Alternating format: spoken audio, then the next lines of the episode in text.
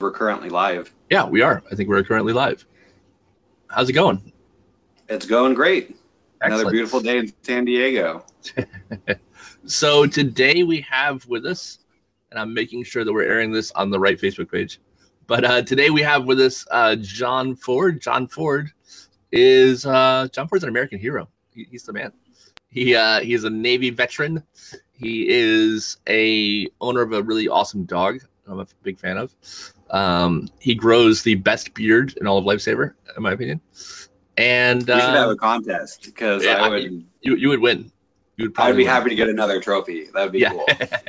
yeah, John John Ford was the rookie of the year for 2017, 2016, 2016, yeah. 2016. Yeah, for the uh, of all of the new lifesaver dealers that started in 2016, uh, John was the best one. So that was really cool. Um, so as a lifesaver pool fence uh, owner in San Diego, he goes in people's backyards. He assesses um, their pool safety situation. He gives them the best recommendation on how they can safeguard their pool and make their pool safer for their children, uh, based upon you know their family, their needs, their the layout of their backyard. Um, he does all of this uh, every single day, and he also um, installs and sells uh, lifesaver pool fencing and different other different pool safety products, pool alarms. Uh, he refers uh, swimming lessons, and you know he's just anything related to pool safety is within John's wheelhouse, and he's got an awesome backstory that I'm going to get uh, that hopefully he can get into, and and that's it. Did I miss anything? Yeah. Oh no, that's uh you pretty much hit the nail on the head every day. Every day. I'm out there, yeah. Every- I mean, I mean that's not that's not for off, right? Oh yeah, no, I actually really, really enjoy it. It's something that I didn't even know was an option when I uh, was thinking about what I wanted to do. I was really happy to that a family friend uh, kind of was involved with you guys for the last decade and uh, got me into this. And I really uh, have been every day it gets better and better though too. So it's not like oh every day. It's like every day. You know, Every sunny day, San right. Diego. I get to be in people's backyards.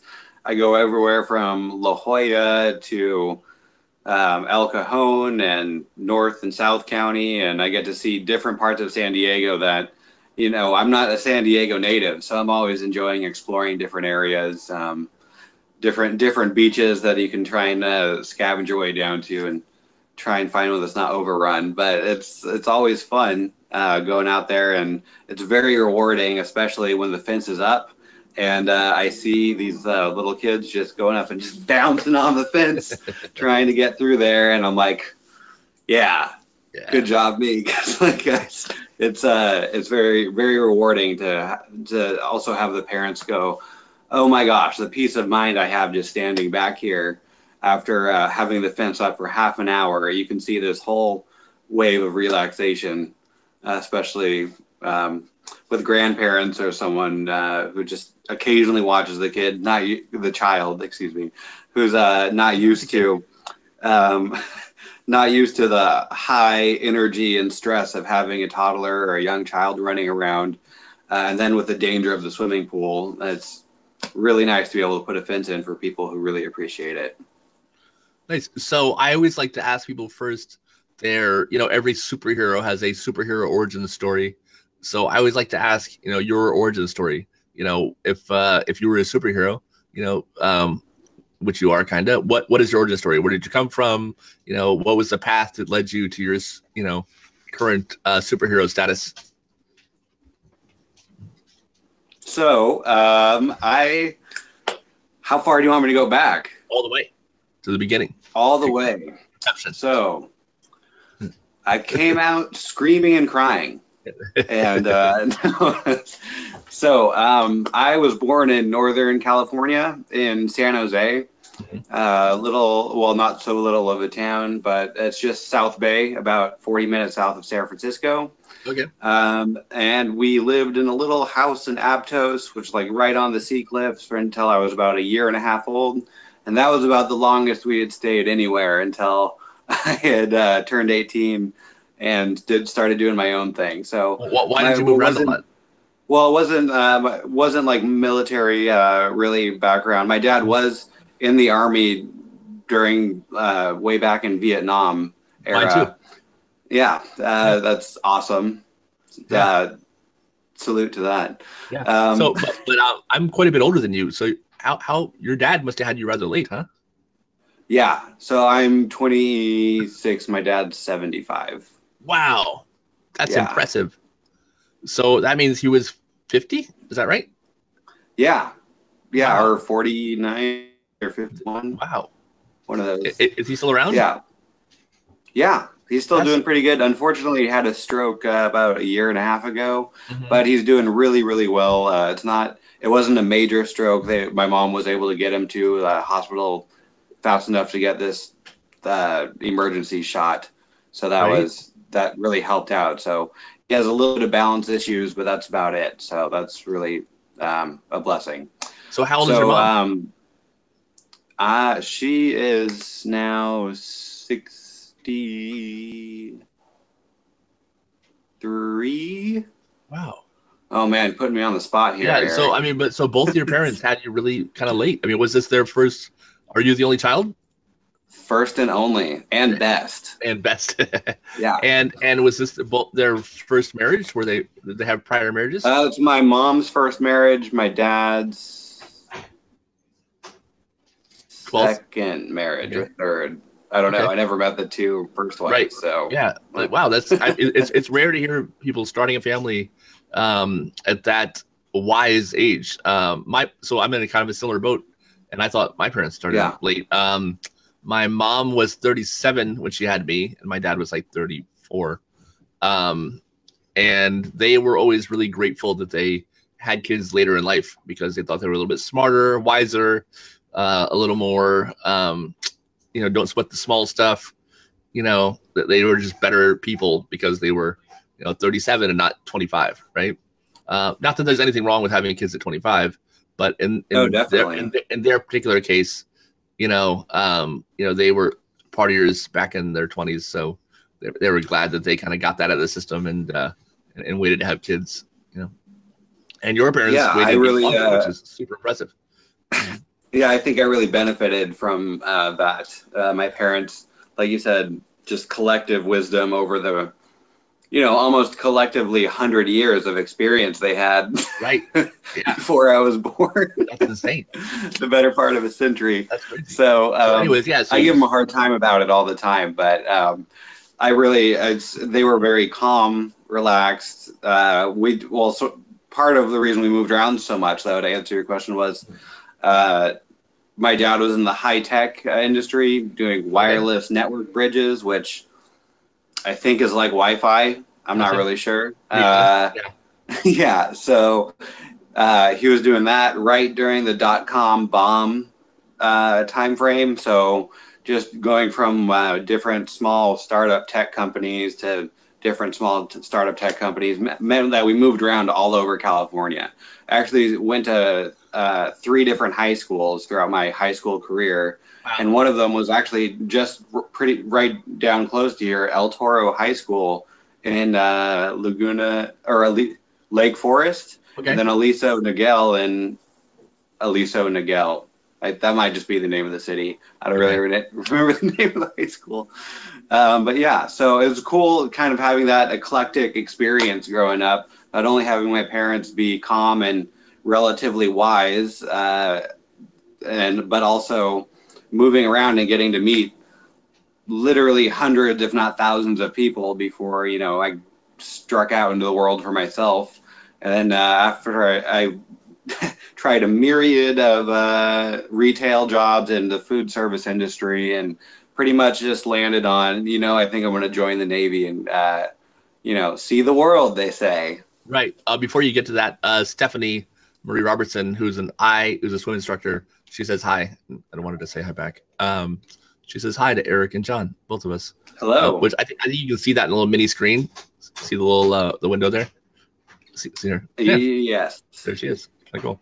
All right. Um, so then you joined the Navy, which um, my uncle, um, I have two uncles that are one was in the Navy, and I think the other one still is. Um, and one actually just liked our uh, our post, which is kind of funny. Uh, his name is Damon, my uncle Damon Lupton, and he was in the awesome. Navy. And his brother, my uh, my other uncle, um, is a Master Chief, as is his wife. Um, so I always wow. thought, coming from a family who's kind of you know, really heavy into the Navy, and my grandfather was in the Navy as well. Uh, he served in World War II, um, and actually, you know, served in Japan on a on a naval wow. um, ship, you know, off the coast of Japan, you know, right around the time of the bombing. So, um, you know, like I said, I have a I have Navy kind of in in my bones, so I appreciated your your, your Navy story. So, so you joined the Navy uh, to see the world, as my dad often used to say when they suckered him into the army. Yeah, yeah. exactly. So I joined the Navy to see the world, and uh, that is, I, that is what happened. I did see the world, so cool. uh, like no no complaints there. I guess as promised or delivered as promised. Uh, one of the things that uh, I really enjoyed about that was uh, seeing different countries that I would you know never travel to on my own time. Like what? Uh, like we went to the Phil- Philippines. Uh, we went to Kuwait. We went to Dubai, and we stopped by a little little part of Africa on our way back home. It was like pl- places I would never go to, but seeing different like uh, countries and just the structure of it, and you can see like Western influences in different countries. They're like the touristy areas, um, but for the most part, totally different everywhere else. You know, it's uh, way more different than you can't just watch a YouTube video or like uh, read a book about it and go, oh yeah, I kind of know how that is. Right. It's one of those things that you have to be immersed in it before you're like, wow, California is amazing. You know, I just don't want to. Now I kind of want to stay on the West Coast indefinitely, or uh, no, pretty much just the West Coast because uh, there's this. We would get like briefings. I'm sure this didn't help with my opinion or my predisposal this, but we'd get like briefings on okay, so you're allowed to go within five miles of the ship. Uh, you have to have two people with you at all times. You can't, you know, do this. You can't do that. This is dangerous. And if you uh, aren't back to the ship by this time, we're leaving because this area is dangerous. So good luck. so, wow. Uh, yeah, I was a little bit. Uh, that was like that was a little bit of a eye-opening experience, especially with all these different experiences I was getting on the ship and just uh, you know, just uh, as an as a repair as an engineer on the ship, I was getting a whole new skill set I didn't even you know consider. So that was so, a really so, cool experience. So that's what you did. You were an engineer. Yeah. So I had um, signed up under the advanced electronics computer field. That was uh, kind of just like um, so. If anyone's watching and thinking about joining the armed forces, this is some unsolicited advice for people uh, if you take the ASVAB and you qualify like pretty good, just I'm not going to throw any numbers out there, but I'll just say I qualified relatively where I could do a lot of things. Mm-hmm. Don't go for the most difficult thing there is. Go with what you think would be the most fun because you're going to be there for four years. You might as well be having some fun. Uh, even if it's a little bit more dangerous than you might want to do, go have fun because otherwise you're going to get just over encumbered with things that are just um, like I said, advanced electronics computer field. Do you have no? You, I think you probably know how long it took me to get this video working on my cell phone. right. I am not a computer guy, you know. So, but, um, but, you're doing it on your phone, which I think is the first time uh, we've done it on a phone. Someone asked if we could, so I'm glad that you have kind of broken the uh, broken the barrier now that we know that it's possible on a phone. So thank you for that always happy to break the barrier with us. Yeah. So um, I, uh, yeah, I had signed up for that, and I did not want to. Uh, after going to school for like a year for that, I was mm-hmm. it's by the time. It, a long story short, by the time I got to the fleet, I was uh, an undesignated fireman, which means I could strike for pretty much any rate I wanted to. But in the meantime, I was assigned to whatever division needed hands. So that was the um, uh, engineman uh, down in like the engine room. So taking engines apart and putting them like engines with uh, pistons that are the size of my chest. Like wow. it was kind of like they were, and the whole thing's the size of a school bus. They've got a turbocharger on it the size of like a Camry engine. It's insane. So uh, that was in, that was interesting and and enjoyable because I was kind of mechanically inclined before, but then uh, I had to strike as an electrician. So I spent the last you know year or so as an electrician, and there was also a good stretch of time when I first got to my ship where I got assigned to uh, repair division, which was just bits and pieces of things all over the ship I got to work with. So that was really cool. And uh, also very handy for getting a little jack of all trades uh, expert in a little bit of everything. So, but mainly, this is the most valuable, again, unsolicited advice for anyone thinking of joining the service.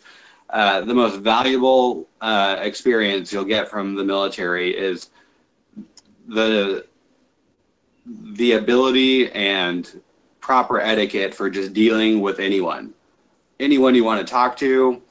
Uh, there's uh, especially boot camp is such an extreme ex- like example that you're basically sharing a room with a hundred dudes, um, or I think they have like co-ed boot camp divisions now, but you, they then they split them up at the end right. of the day. But anyways, dealing with like a hundred different personalities, a hundred different ways of dealing with the same problem. You know, you have to be able to communicate yourself eloquently in order to get through that for you know two months and then four years after that. So it's a really good experience that I would recommend to many people uh, who want to see the world. so, so real quick before we move on, what was your favorite country? My favorite country was Hawaii. oh, okay.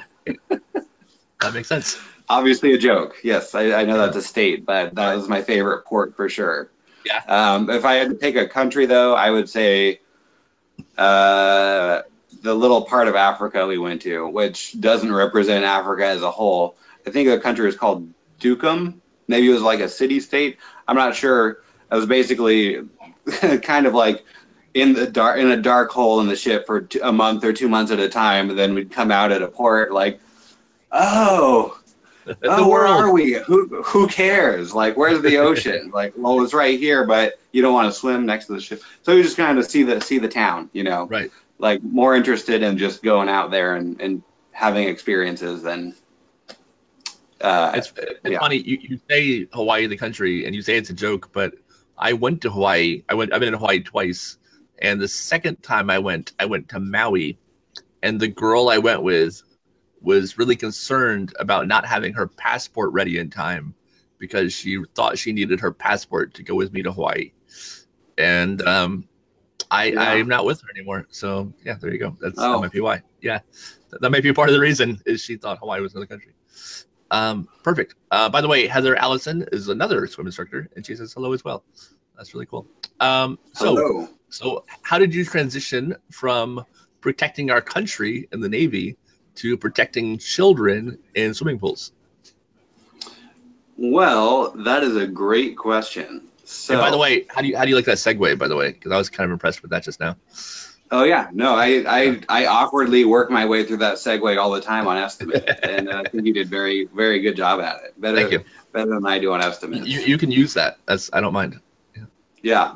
So I'm usually like I if I'm not wearing my like uh, NWU pants, uh, which what, can, what can go both ways. So those are the the old style. And the, the whole Navy switched over to green camo now, okay. which like thanks a lot. Uh, you got the cool uh, cool uniform after I got out. when I was in, when my wife was in, uh, we were wearing the blue pajamas the whole gotcha. time, like uh, the the camouflage blue, which uh, I never understood the logic behind because it's like, oh, if you fall in the ocean, we'll never find you.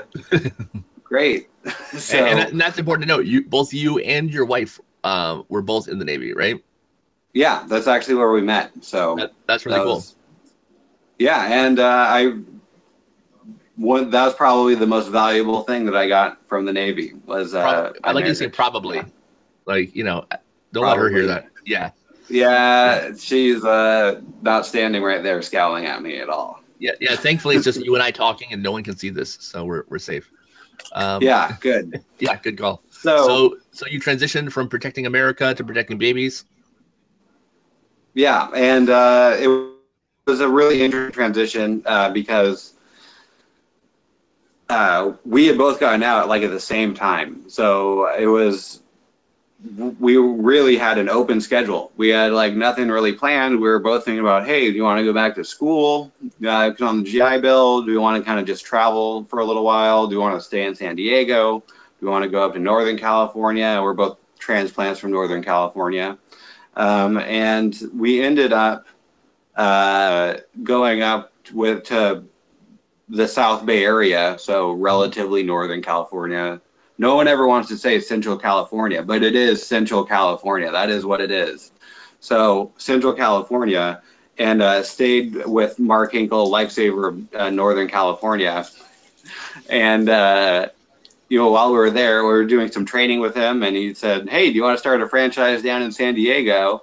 And I was like, "Heck yeah, I do." Uh, it sounds amazing. I always wanted to own my own business. I thought it was a really noble cause. Uh, and, and, and, let's let's be uh, clear, it's not a franchise. He he got the nomenclature wrong, but that's fine. You know. Oh, you got. Oh, is it really? Yeah. It's, well, no, you don't have a franchise. You don't you don't pay franchise fees. You're a you're a dealer. You own your own business. That is. Uh, oh, okay. Cool. Well, I'll have to change that across the board then. Yeah. Yeah. Uh, uh, by the way, Heather um, Allison, who I was wrong, is not an ISR instructor. She's a uh, just a water safety ambassador. Said she lived in San Diego for ten years. Awesome. Well, I hope to see her around. I'll actually be at an IPSA chapter meeting tomorrow uh, at Admiral Baker Field. I think it starts at 1 or 2 p.m. Allison, you're more than welcome. You're to be invited. Um, so her name is Heather. Actually, she's awesome because she has two first names. Her name is Heather N. Allison. Her, I think her first name is actually Heather. So. Oh, awesome. Well. Heather Heather Allison. Uh, come on out to Admiral Baker Field tomorrow. I'd be happy to talk to you about safety and free food. So, not provided by me, uh, the good people of IPSA. Heather, do you still live in San Diego? Let's see what she says. Bum, bum, bum. Anyways, so you, well, she's uh, responding about living in San Diego.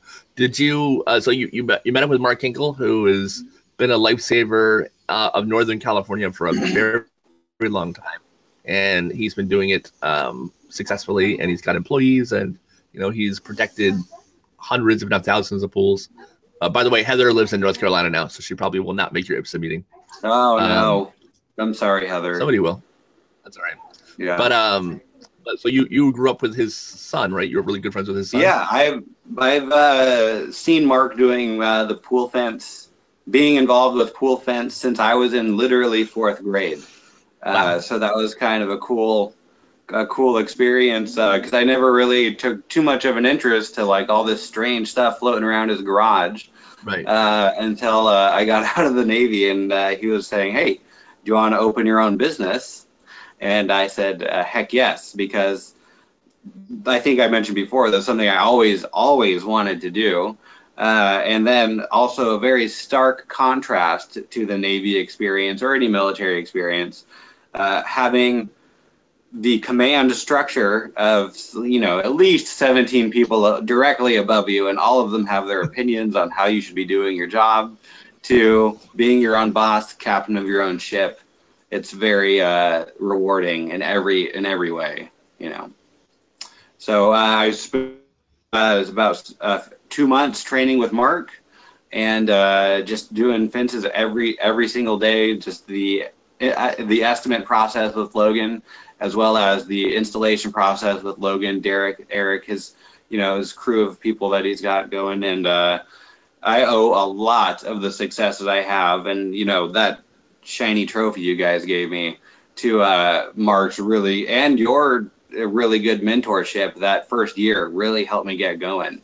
Uh, even though I had no idea what I was doing or an inkling of what I was getting myself into, I still uh, felt like I did you know, a relatively good job at getting out there and keeping kids safe. So that was, and that's the goal. So that's that's the mission mission accomplished there. And, and let's talk a little bit. And I and I'm I know it's okay to talk about this because there was an article about it um, in the local San Diego news. But let's talk a little bit about the arc your, your life took uh, during your journey of being, you know, the lifesaver in San Diego. You know, you came out of the Navy and you know you um, had you know some difficulties getting making the transition maybe immediately and you started Lifesaver of San Diego up. And like any new business, you know, required investment and time and energy. And um, and if I get this right, you were literally homeless at one point, right?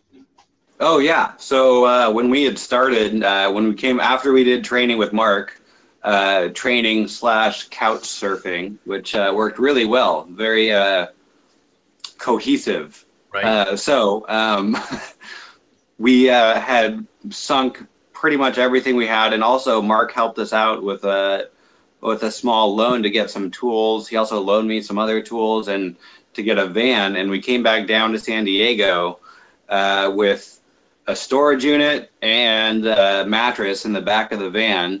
And so we would uh, like try and do estimates during the day, get people scheduled, get every all the paperwork like paperwork filled out and on the calendar, and then just find it. Oh, and we kept 24 hour gym memberships because what a great deal for homeless people. You know, thirty dollars a month. You can take use the bathroom anytime you want. You can take a shower anytime you want. Uh, it's very if anyone interested in being homeless, also 24 hour fitness. Got to throw that, that unsolicited advice out there too. Um, but yeah, it was, uh, it was actually kind of cool not having any, uh, I mean, it looks way better in hindsight because, and during the actual experience, it's a little bit stressful, you know, getting chased off of properties or having the cops called on you for literally no reason. It's just illegal to be homeless, which I have my own opinions on. But anyways, right. Uh, we were staying in the back of the van, uh, and then wake up in the morning, do estimates, and we were only staying in the back of the van for like, I think, three or three around three months or something. It was so long ago now. Uh, and, and, and I mean, we hear this narrative all the time of people, you know, leaving the military, and both you and your wife were in the Navy, and you know, to think that after serving our country, you end up you know, homeless is, I mean, that's terrible. You know, there's there's no way there's no other way to put that. You know, and well, obviously I you were trying to start your business and everything, but you know, yeah. at the same time, that, that that sucks. Yeah, I mean, it is. It does suck. They, there are a lot of programs out there uh, that will help people transition. You know, uh, they actually have a whole week long class about helping people transition. Uh, more death by PowerPoint before they finally get their uh, claws out of you. But right, um, but but I mean, one week after a four year long experience isn't really you know maybe that's not enough. I don't know. It, it, it might be, but you know. Well, I mean, it definitely had its own valuable lesson. Uh, being in the back of the van and starting the business definitely sure. creates a drive and motivation way better than a little bit of caffeine Starbucks in the morning. So right, uh, that kind of mindset of you know this is the this is the only choice you know you kind of right. success is the only option. Um, i mean i'm not going to start doing an eminem monologue right now but uh, one chance? Yeah. One um I, what, what opportunity? You know, yeah. now i can't remember it but you know yeah. you know. Yeah. yeah. I know. Yeah you know. Yeah so, you um so you were homeless, you living in the back of the van, you were, you know, going out to people's homes, you were giving them pool safety evaluations, uh, mm-hmm. you were installing pool fences for them to make their homes safer for pools. And and you know, what did you like about pool safety in general? Just like the freedom of uh, doing my own installs and like the satisfaction of having extremely happy customers at the end of the day or even better yet, the customers who absolutely loathe the idea of putting a fence in their backyard. They're like, "Oh, this is going to be so ugly." You know, like, all I can do is smile because I hear that literally every week now. It is going to be so ugly, and then we, I, I uh, direct those customers towards something that's going to be a little bit more aesthetically pleasing, like the copper vein or the smooth pole black or smooth pole brown or copper vein poles with black on black border and mesh looks fantastic. Looks totally different than any other pool fence out there, especially with the arched gate, uh, the double truss upright system on the gate. It's something that stands out in the yard as a benefit or something that adds to the value or aesthetic value of their yard at the end. I've had people literally almost like in tears. They were like, "Oh, I was so worried about this, but it looks so good." I was like, surprised, but also you know, happy for them that it ended up so good, and I was Right. happy to facilitate that as well. So Uh, so yeah, I mean, I guess that is a common misconception that you know a fence around your pool is going to be ugly, but uh, you know a mesh pool fence is different than like a wrought iron prison around their pool. You know, like you said, there's different color combinations. It's transparent, and Yeah. you know, and it's and it's in. You know, you can talk about this probably more than I can, but you know, it's designed to keep children out of the pool. Yeah, every sing- every single aspect of the fence. I mean, at the at the top and the bottom of the fence, where we have the four rows of stitching, Mhm. which is nice to have those four because you know you know if you lose one, you still got three more. If you lose two, you still got two more, uh, and that's why we have that lifetime warranty. Um, but as well as uh, when you pull on that border material, if you're a child, even if you were a little Army Ranger child and could do a straight pull up, it just yields to your pulling on it. There really isn't any good handhold uh, for a child to grab on, as well as I hear a lot of the time people are concerned, well, if it's so easily removable, then how do I know my kids aren't going to be able to do this? And one of the key features of the fence is that it's a tension based system. So that means when you have a 15 foot long section that ends and another one begins, you have a double post and then a safety snap latch. You have to have not only the enough manual de- or strength and dexterity to pull those poles together from the top, but you need to keep them from rolling, as well as using your other hand to unclasp the latch. and really, all of that's impossible unless your shoulder is at least three and a half feet off the deck. Right. You know, so I wouldn't say that even a, like a I would say around 10 to 13 would be when I would start to worry. But then we have the perma latches. So if swimming is still an issue, I mean, you can just attach the perma latches and then everything's uh, whambo bambo, good to go. Uh, also, a key in the magna latch on the gate is another great feature. That so there's a lot of peace of mind that goes into the, or a lot of a lot of little details go into this to create the peace of mind at the end, including one of the most impressive things that cust- or one of the things that my customers seem to be most impressed with. One of the smallest features we put on the fence, and that's a little slide that sits on the bottom of the gate hinge. It's like a 20 cent piece of plastic, but when it the right application and getting attached the right way, uh, it just really it's the last the last thing that a child would be able to use to try and scale the fence is that hinge because that's a good foothold and then not anymore because we put a slide on there and attach it with a screw. So it's really just things and like this is one of the kind of a side note here. One of the things i really appreciate about lifesaver because i had no idea when i said uh, yeah to mark that i would love to open up my own business down here. Turns out lifesaver is the best uh, best pool fence business out there. I had no idea i'm sure you had an idea. I had no idea when i started this business. So i was uh, really stoked about that especially when i go out on repair jobs or go see other fences that i didn't install. And it's really a stark comparison uh, compared to like our standard operating procedure that emily and i do just when we go do an install. So I really uh, when we when we I know it's a small thing, the little gate slide on the hinge, but that just that that attention to detail with oriented towards safety is really special. You know, it's not something that um, it's something that if I was getting a fence installed in my backyard, it's what I would expect, but it's not necessarily the standard. Absolutely. And, you know, it's little attention to details to show that there's a lot of thought put into it that we're really trying to, you know, solve any problem that could, you know, come forward. So besides a pool fence, which is obviously important to you and, you know, one of the main things you recommend, you know, what other pool safety things can people do to make their pool safer? So it's all about safety is like an onion, Eric. I don't know like if you've heard this before. Not, I mean, Yeah. I, I, I don't usually hear it called like an onion, but, you know, go on. Well, it's got many layers. Okay. So uh, you want to, I mean, a pool fence is, well, we'll get back to pool fences, but mainly the first things that you could do just super fast, super easy would be to put alarms on any door that opens to the backyard. Uh, Okay. You can add a splash alarm to the pool.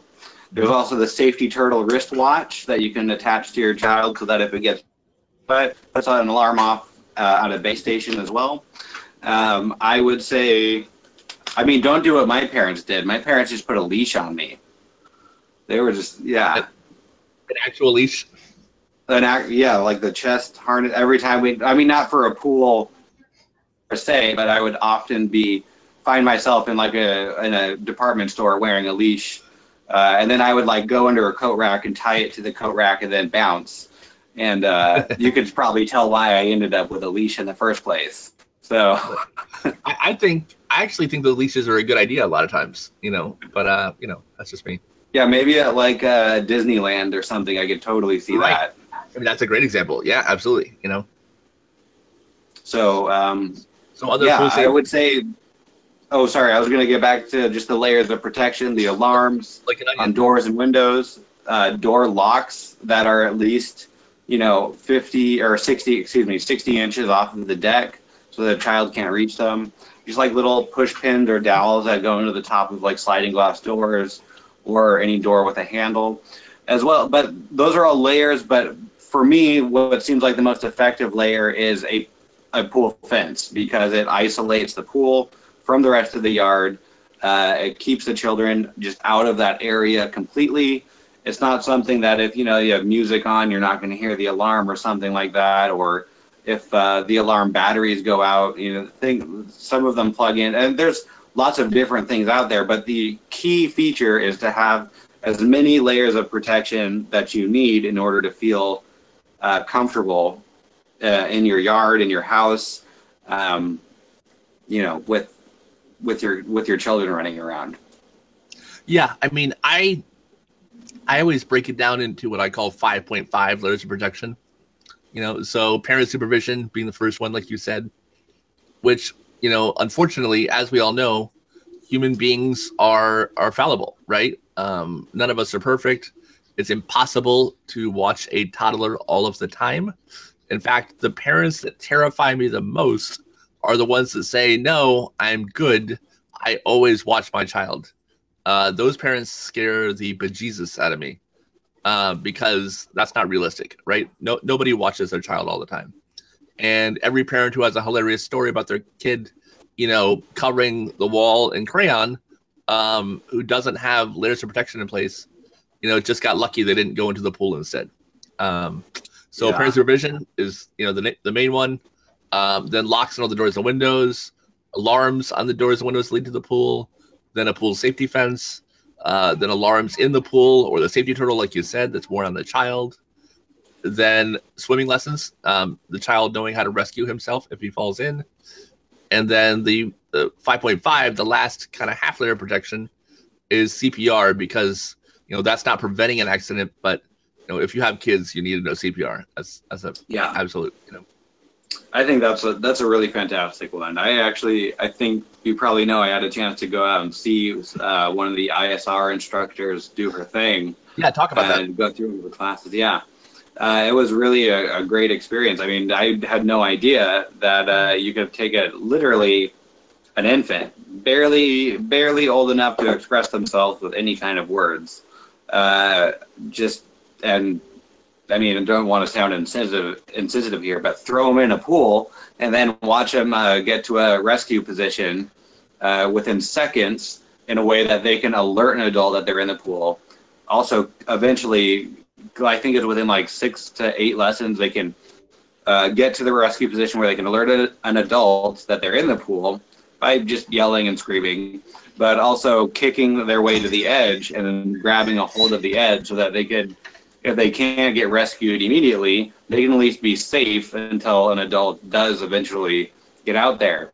And that is, I mean, I don't have any children yet, but I got to say, that was a hard thing to watch. I mean, having all of these children and then all of the parents for the children sitting, you know, 30 feet away, sweating bullets while their kids scream and cry bloody murder uh, for doing the hardest thing that they ever do in their lives up to that point, which is uh, trying to. I got a, I got a voicemail. Sorry, that's uh, one reason not to do this on your phone. Right. uh, but um, yeah, it was a really really difficult thing to watch. You know, I mean, I, they weren't even my kids, and I was like, oh my god, like this, someone get that kid out of this pool, like you know. So, but it was really the kids who had been doing this for a few weeks. It was really inspiring to see them get to their back, get to a safe position, get to the edge of the pool, even after having um, uh, being like turned or rolled, just they're good to go. It was really impressive. I no idea. Some of my first memories are learning how to swim, but it was nothing like that. That was pretty, um, pretty, pretty amazing. And, uh, and, and and honestly, I would rather have a kid, you know, cry for a few ten minute lessons and learn the skills you know he or she needs to save herself in the event that she ever fell in the water um, than you know go through life mm-hmm. without this experience and then be in trouble you know if something ever happened to her so you know i don't mind seeing kids cry a little bit you know if that means that they're safer for it if that makes sense. Yeah absolutely. Yeah. that's uh I, I totally agree. And and, uh, and did you see them um any kids go in the water fully dressed? Sorry one more time? Did you see any kids fall into the water during those lessons where they were fully dressed with their shoes on and their clothes and the shirt and the whole nine? So not at that lesson, but I have seen seen that uh, before, where that's because that's a whole different layer uh, or a whole new different challenge, you know. Right. Being completely dressed and falling into the water. Yeah, because most kids who drown uh, are thought to be inside the house, which means that they're in their regular clothes. So you know, ISR and its wisdom you know, teaches kids how to save themselves with their clothes on, with shoes on, you know, with a shirt on, with a diaper on, with you know, pants on. You know, um, someone explained it to me recently that they want the the first time that a child falls in the pool and flips over and floats with their clothes on to be with an instructor, not you know in a pool in a dangerous situation. Um, which I, I like the, the sound of that. You know that they're you know they get practice doing it with an instructor before you know the chance of them doing it on their own and actually saving themselves so um yeah i like yeah. that they take it all the way Definitely. to you know fully dressed because it really addresses the the real situation and not just you know pays lip service to it yeah i mean that uh, that's why it's one of the best uh, layers of protection out there but supervision like you hit on before is really a good one uh, i don't know. I repeat this on estimates often, but one of my uh, one of the houses we were renting when I was growing up was had a pool, and one of the games that you know I and my friends thought would be fantastic and just all good fun would be to run across the blue bubble mat as fast as possible, and whoever gets the furthest wins no prize. They just win. What do they win? They get to live. Yay. Yay. Uh, but obviously a very dangerous thing. And you never know what kids are going to do uh, while, while you're not around. And I uh, probably one of the worst examples of that right here with two thumbs. Uh, just, just, and so when I go on estimates uh, for, you mentioned kind of tailor fitting fences to match every customer's needs if I if there's three little bulls in the same house, I always recommend our solid core fence every single time. I'm like, this is going to be what you're going to want because it not only has a lifetime warranty, so eventually when one of these guys breaks a pole, I'll come out here and replace it for you. But also, it's the strongest fence on the market. It doesn't actually break; it just kind of yields to bending at a certain point, and then you can bend it back. So I mean, since pool fence is your thing, if someone was going to buy a fence, what features, what you know, qualities in the fence should they look look for so they know they're getting the right kind of fence? So uh, a lot of a lot of people have the a situation, especially if they're only having one child, where they may have waited or they just moved into a house that had a pool, or and they're only going to need a pool fence for like maybe a year and a half or two right. years or however long, you know, until they can get their, their child swim safe.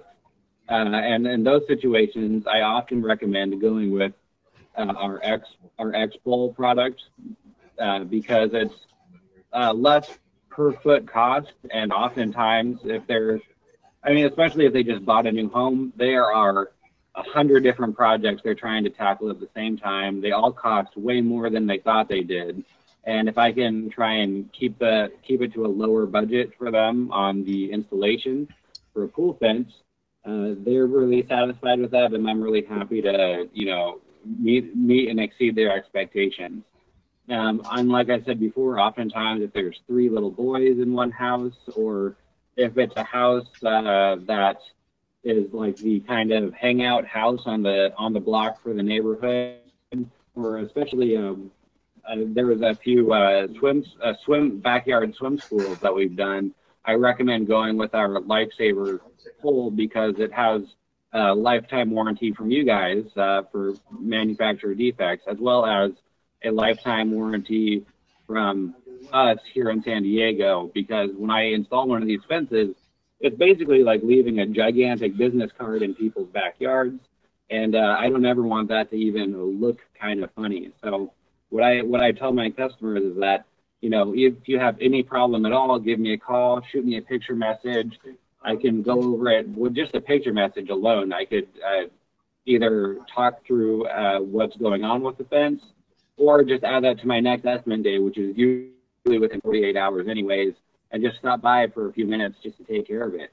I'd way rather take care of it when it's a small problem and just charge nothing than have uh, something that could eventually, you know, be more intensive, labor intensive for me anyways. So yeah, I mean that all makes perfect sense. Um, and you know, I, I liked what you said about the lifetime warranty. So you know, if a lifetime warranty is one thing people should look out for, what's another specific um, feature that someone mm-hmm. you know uh, in the market for a pool fence should make sure that they have in their pool fence, like a must-have um, component to a fence that you think is important? Um, so if it's a fence that's going to be staying up for a while, I would right. say you must have a gate because if you just use a setback pole, that's, a good, better than good chance that eventually you take the pole out and then you just get busy and uh, get a phone call or something and forget to put the pole back into place. And for anyone not familiar with a setback pole, uh, essentially it takes the place of a self-closing, self-latching gate, but not as effectively because it is a manual close, manual opening and closing system. Two poles next to each other, you take one out, you set it back in another pole, setback pole. So, uh, and then when you want to close the fence back up, put it back in the original place, reattach the latch, and you're good to go. Uh, but if it's something that you're going to be leaving up for a really long time, you know, parents who are uh, getting a fence for their first child, their second child isn't walking yet, and they're already uh, planning on having another child, you know, that fence is going to be up for a really long time. Uh, right. I always recommend going with our, one of our self-closing, self-latching gates in that case and of the gates, I nine times out of 10 recommend our arch gate because it looks fantastic. It breaks up the fence and you can see where the gate is even from 40 feet away, uh, as well as, you know, I really, I really like the copper vein fence. I like just, it's shiny, you know, what are you to say? It's really nice. So, and then a copper vein arch gate. It's just like, wow, you know, especially compared to like a, uh, uh, square stock uh, square gate that's on either side? black, high gloss black and not powder coated. Yeah. if uh, if somebody is getting quotes for a pool fence from different companies, um, what questions should they ask the person coming out of their home? That is a fantastic question, and I'm going to take just a quick sip of coffee here as we're answering that. so, kind of distracting, but anyway. Also, I'm leaning forward because I am doing this on my phone. So right, the volume. I got you. For some reason, the volume just cut to a third of what it was when we started. So okay, I might just say hang out right here the whole time. You're um, fine. The questions you should ask if, when you're when you're getting estimates for a pool pad. Right. Your first question probably shouldn't be what's the per foot cost of this fence because it's not just about the price per foot of the fence their question should be, what is the warranty on the fence? You know, what does that cover? And do you, what, tell me about the installation process because doing the border section, rebordering the fence, it doesn't sound like a big step, you know, uh, again, just to explain the, the terms here, rebordering a fence is when you cut a short section and you, um, you have to take the pole off, you cut the mesh where you need it to go, you reattach the border material, and then put the pole back into place.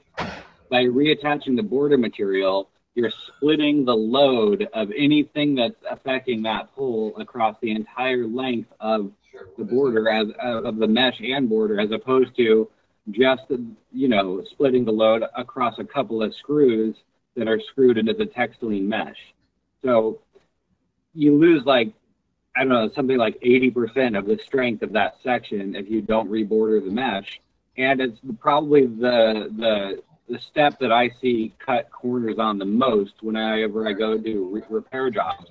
We did a repair job uh, a few days ago where we had to do nine reborder nine sections. It was it's kind of kind of insane. I was uh, pretty. Uh, the reason we had to reborder it too is because you could literally just grab the fence and rip it off the pole because it didn't have uh, the the border on there. So you have to ask, you know, do you reborder the sections? when you go into dirt, do you use a metal sleeve instead of a PVC sleeve? Um, just trying to make sure that the quality of the install is going to be something you'd be happy with oh, six months from now, let alone 10 years from now. And what questions should they ask about the product?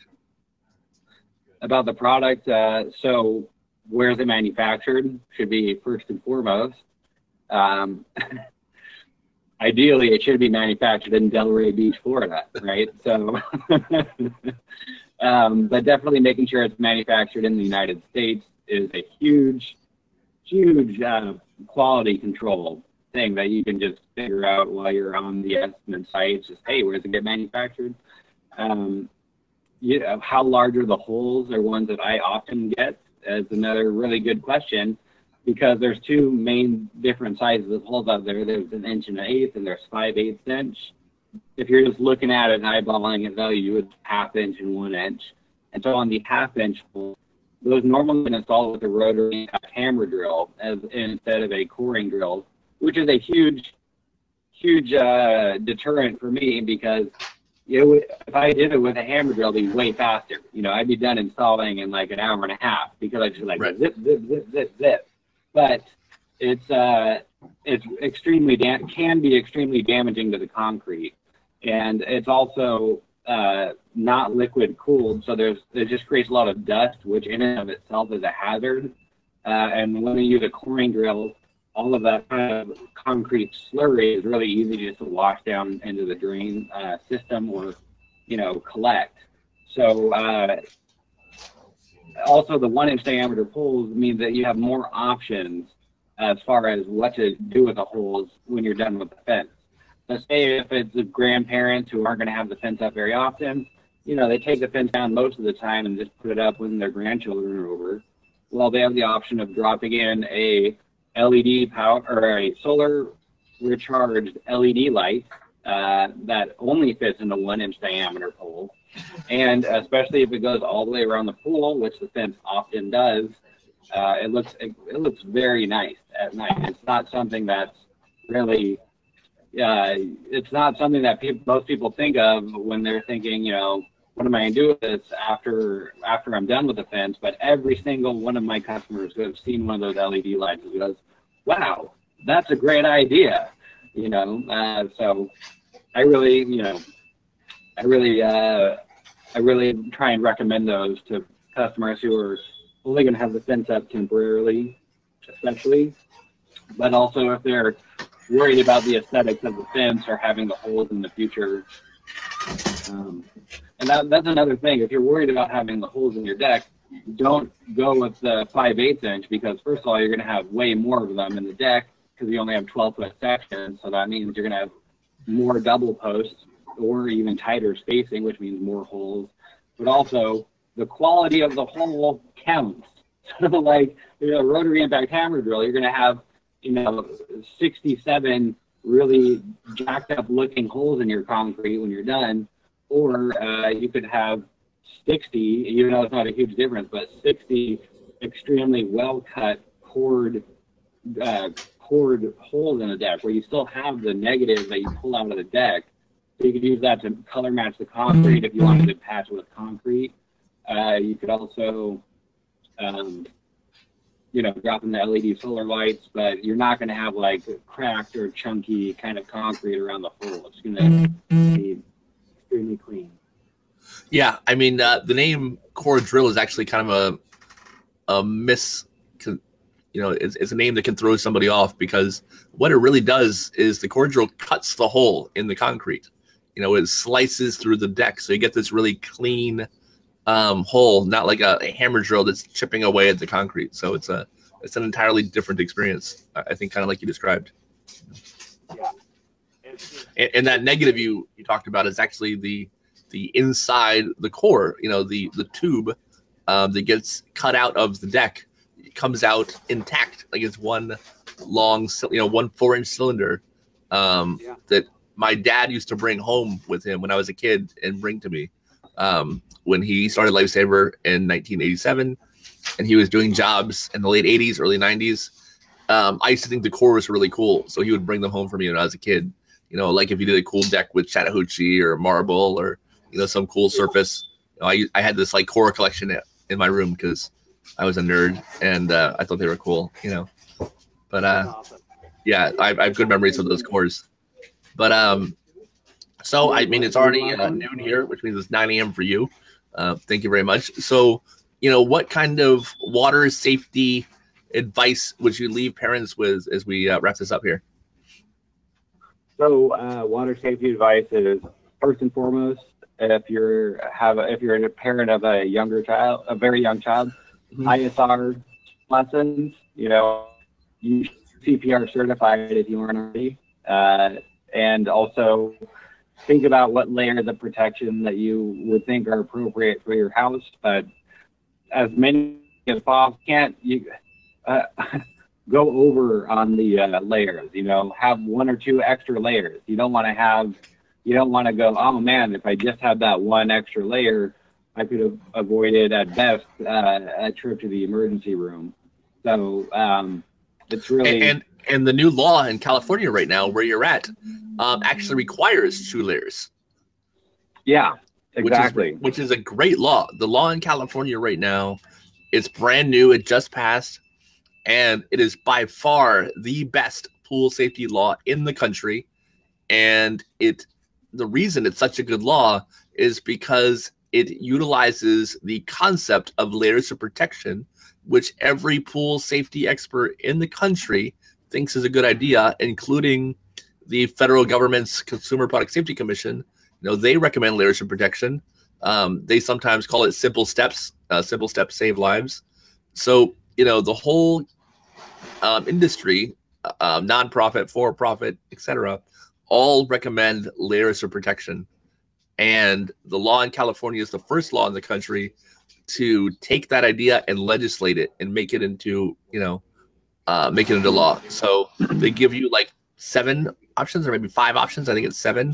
So it's and then seven, you have yeah. then you have to pick two of them, uh, which I think is fantastic. Uh, I, I, wish, and I hope other states in the country will model their pool safety laws uh, out of the one in California because they've really done a terrific job. And I know Nadina Riggsbee and Marsha Kerr and you know some other uh, people that behind the scenes who are involved in getting that law made, you know, did tremendous work in getting that passed. And uh, I, am super yeah. excited that the at least one state in the country has taken a step forward in the right direction with such a well thought out, intelligent law.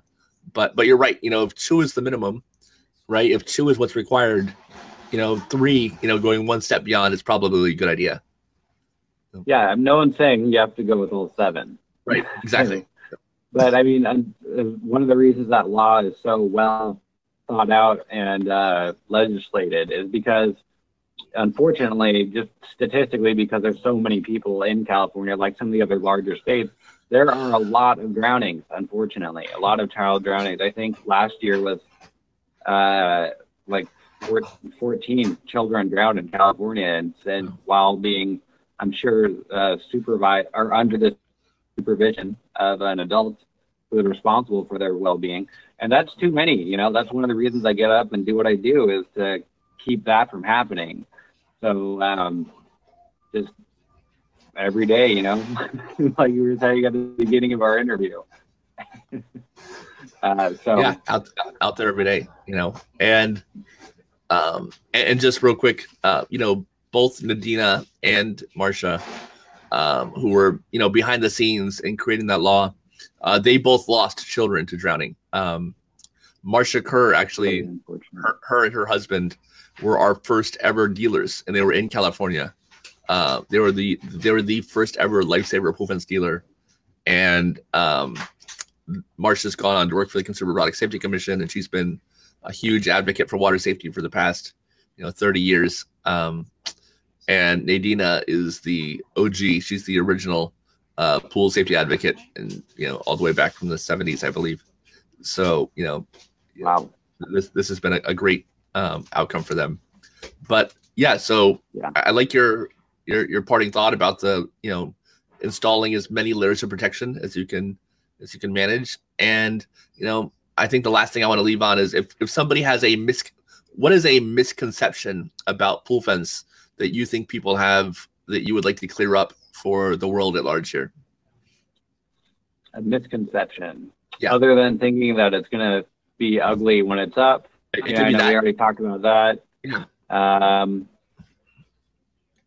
oh, that it's going to be way too expensive, I guess, okay. is sure. another good misconception I could address. Right. We, uh, you know, you, Lifesaver, have a fence and uh, to match any budget that will that will do the job of keeping your child safe. Even even the DIY product that you guys sell online is a uh, effective barrier at keeping children away from the pool. Uh, and our X Pole is a great product. The the Y Pole is a great product. The Solid Core, they're all really great products.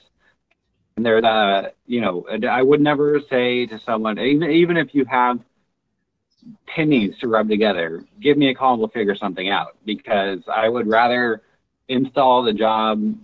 I would rather get the job installed just so there's not another unfortunate statistic than having to worry about, you know, oh, this is going to be the most expensive thing in my yard. It's, you know, it, it's not, you know, even pool maintenance is more expensive than a pool fence.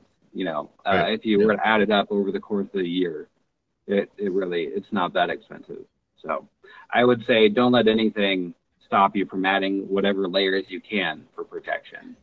Perfect. That's awesome. Anything else you want to add? Um, live long and prosper. Beautiful. I, I like that. I, I always wish I could do that. So where can people find you? If someone wants to get a hold of you, if there's somebody, you know, so you cover the entire San Diego area, right? Yeah. I uh, will go pretty much all the way up to Temecula and uh, uh, just above Tijuana. Uh, so, and then pretty much as far east as uh, I as I can go. I think I've gone halfway to Arizona before to do it. Oh wow! So, um, but if you want to get a hold of me, you can call me at uh, 619-554-2002. Uh, that's a cell phone. You could text me there at the same same number. You could also email me at j.ford at poolfence.com, as well as uh, if you are social media savvy, hit me on Facebook, Instagram, YouTube, Yelp, Bing, all of it. Snapchat. I don't know. I don't have a Snapchat yet, but um, I'm sure I'll get one here by the end of the week. But if I, I'm Yelp is probably my favorite one because you could write me a message on there. You can also see reviews and pictures. Facebook is very similar to that, but you can see my super amateur videos on there as well and your lifesaver pool fence of San Diego in all those places, right? Yes, lifesaver pool fence of San Diego. Or if you are just trying to find me online, you can type in my phone number, brings up everything 619 554 2002. Right. That's fantastic. Yeah. Thank you, John. All right. well, it was a pleasure doing this interview with you. Yeah. Um, do you have any other questions? No, that's it. You, you did fantastic. I, I really enjoyed this. Awesome. Me too. All well, right, I'll talk man. to you again soon, Eric. All right. Thanks, John. Have a great one. Um, so you. For everybody else, we are actually going to be, and maybe John, you, sh- you should know this too. Uh, we are we are sticking to San Diego because he's just putting his ear right up to it. I love that. Here's what I'm going to do. Actually, I'm going to put the focus on me. Watch this, because I'm important. I can. I have power. I can do this. Um, on Monday we are switching to. Um, we're staying in San Diego, and we're interviewing Mary Ann Downing, who is the pool safety mom, and I think John met her once. Um, she is awesome, and she is one of the original, I believe, board members of the National Drowning Prevention Alliance. If not original, then she was on it for a long, long time. Um, she is a uh, tireless pool safety advocate, even though that none of her professional life is tied into water safety anymore. She still preaches water safety and teaches water safety and supports water safety all the time. She's on several boards. Uh, in fact, when she does the interview with us on Monday, she's going to be at a um, swimming lesson masterclass, and she's going to join us at 6 a.m. Uh, California time, 9 a.m. my time, and it's gonna be it's gonna be great. Mary Ann Downing is amazing. She's one of my favorite people, and she's also in San Diego, right down the street from John. So we're gonna keep it West Coast on Monday. So if you guys want to tune in, we will look forward to seeing you then. And that's it. This is the eighth episode. I think it's number eight, right?